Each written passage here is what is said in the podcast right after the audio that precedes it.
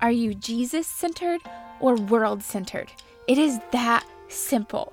And I know, I know, if you're like me, you're thinking of the movie The Notebook. It's not that simple.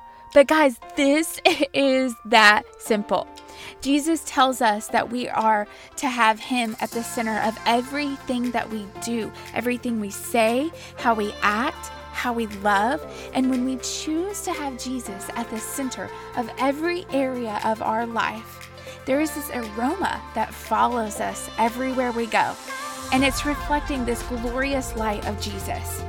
We're going to dive deep to understand what it's like to live a Jesus centered life as a woman for Christ.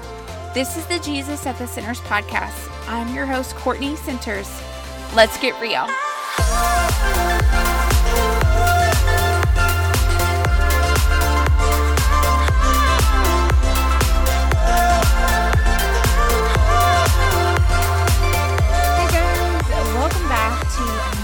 Episode of the Jesus at the Centers podcast with me, Courtney Centers. I'm so glad that you're here and tuning in. Um, so, let us lead this episode with the spirit of silence and surrender first. So, we're going to take a minute to pause. Um, we're going to do this in every episode. We're going to pause and we're going to surrender everything that we have in our lives that are um, entrusted to us by God to steward for His glory, we're going to give that back to Him. Thank you, God, so much for another day. Thank you for the sun that is shining this morning. Thank you for the breath in my lungs. Thank you for my family, my home, my children, my friendships, my church, the women in the church. God, thank you for it all. Thank you just the way that you love us.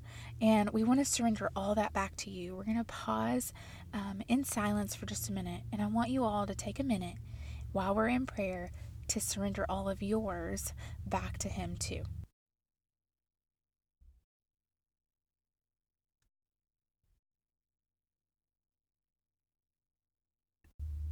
God, thank you so much for all of those gifts, and we surrender them to you.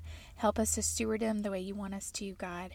Um, let them be a, a, light to the world around us so that they see the aroma that is following behind us when we leave, live a Jesus centered life.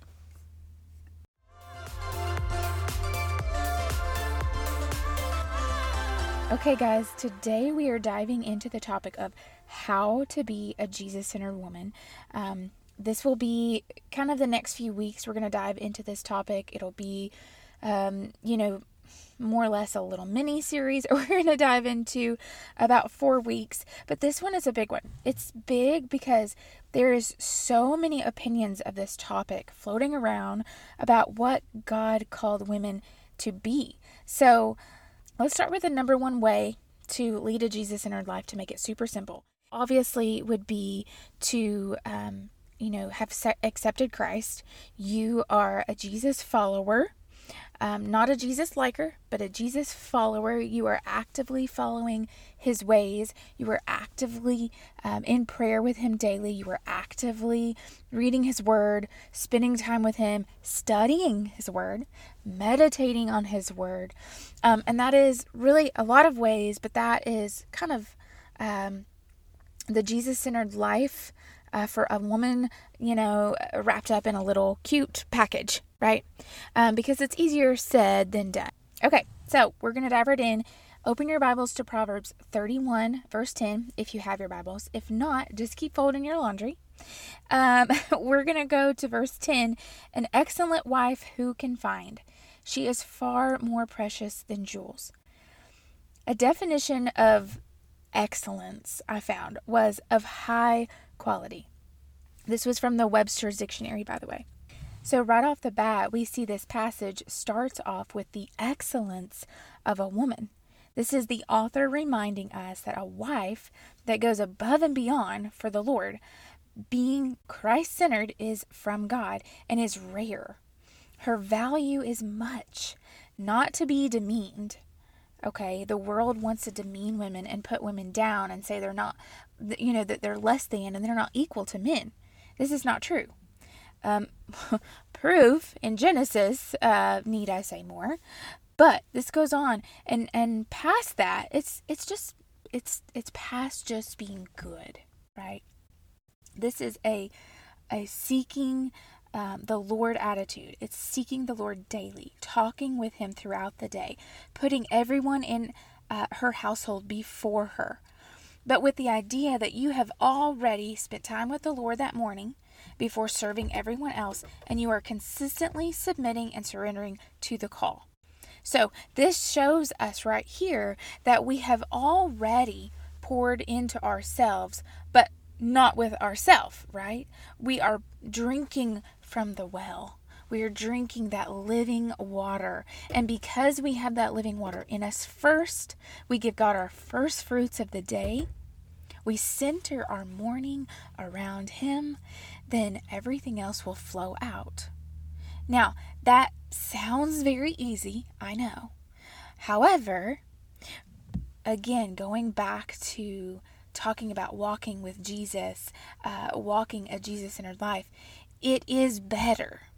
Walking with Jesus is far more better than walking without Him. Starting your day with Him is going to be better than starting your day without Him. Serving your your family breakfast is going to be better with Him than without Him. You see where I'm going? So, friends, the jewels that the author is referring to here is referring to the value, the beauty, and the durability of a woman. Now, we cannot have that beauty or that value or that durability in ourself. Okay, that will only um, exist in Christ, a Jesus centered woman.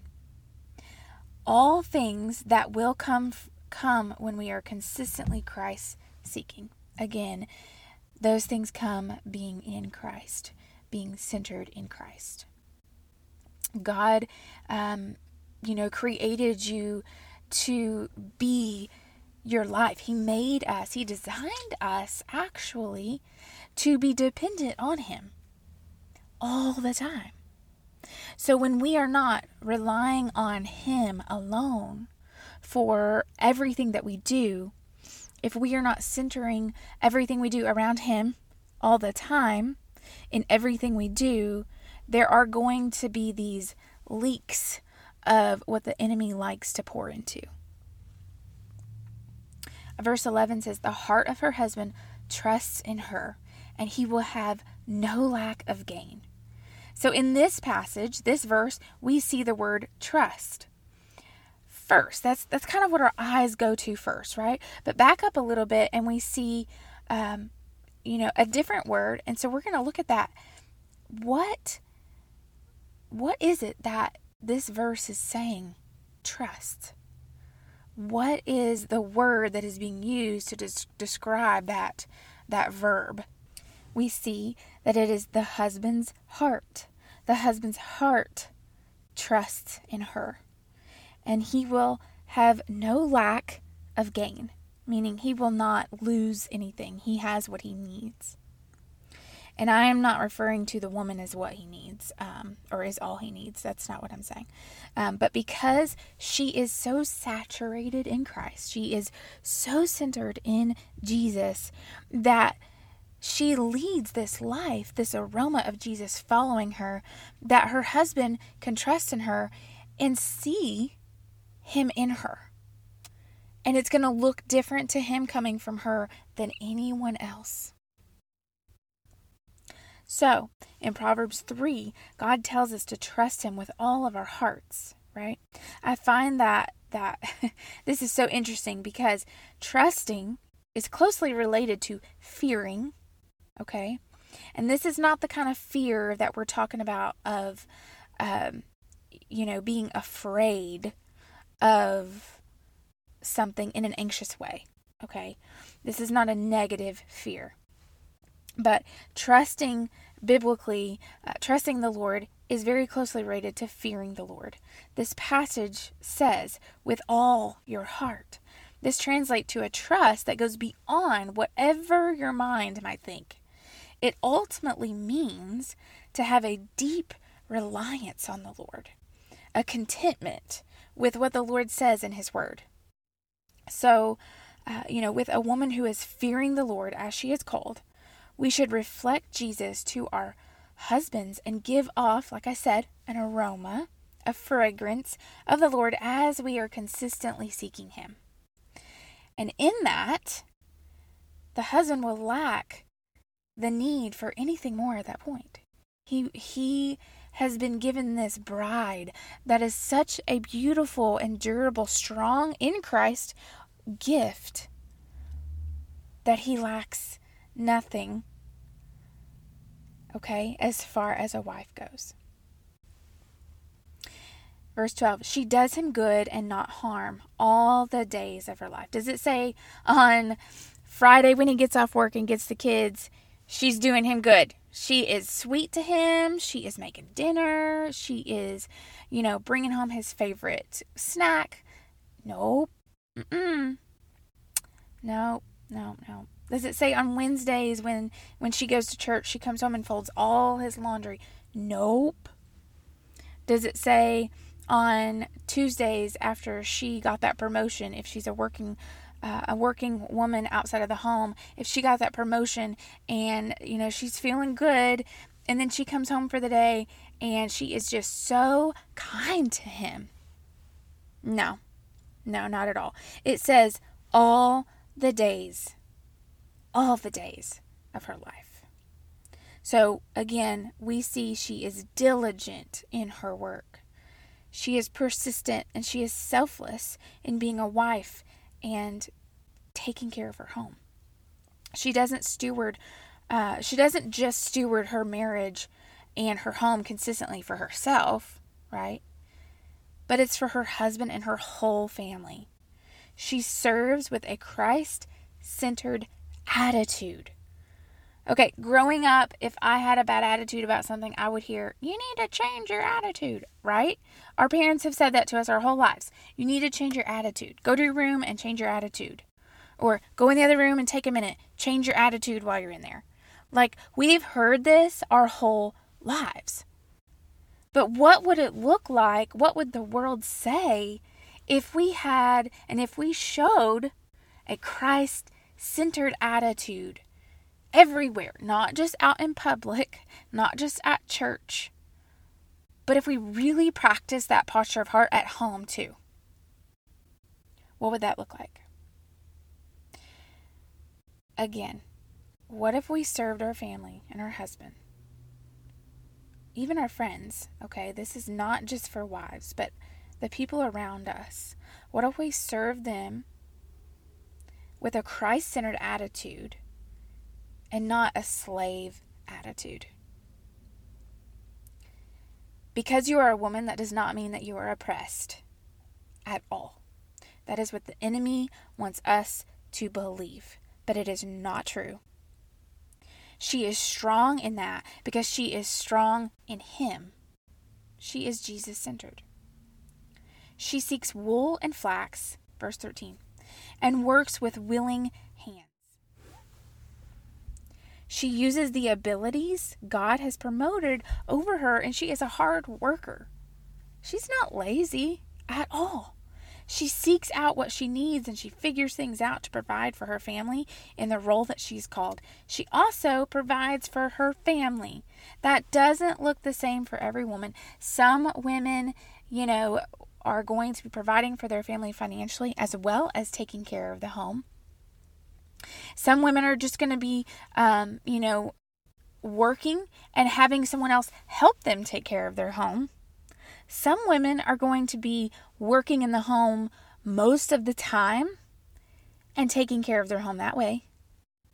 But through each scenario I gave, each woman, according to Proverbs 31 13, she is a hard worker and she's willing. Again, that doesn't mean that we are oppressed. And women who stay home, that doesn't mean we are slaves to our family.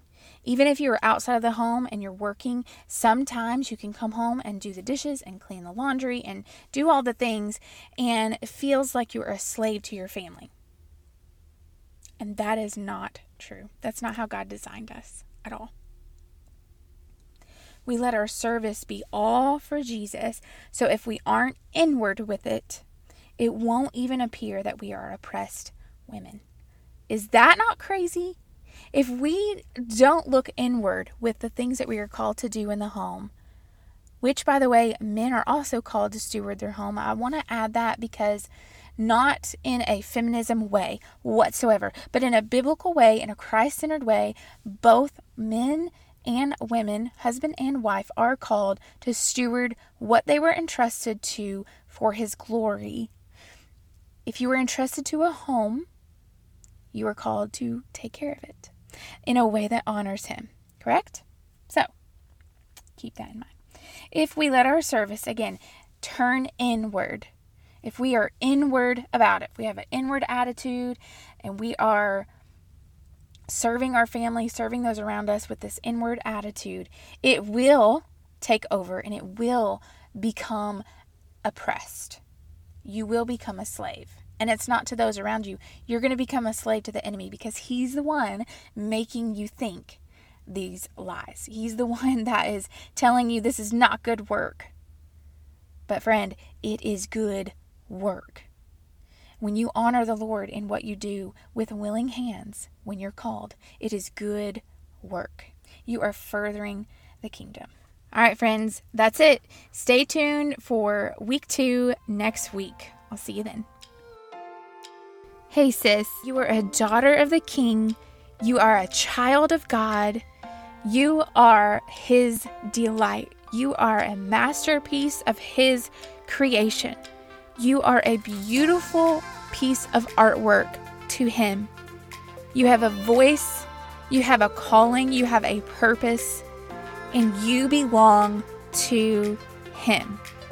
And when we live as His daughters, as we are called, those around us get to see Jesus.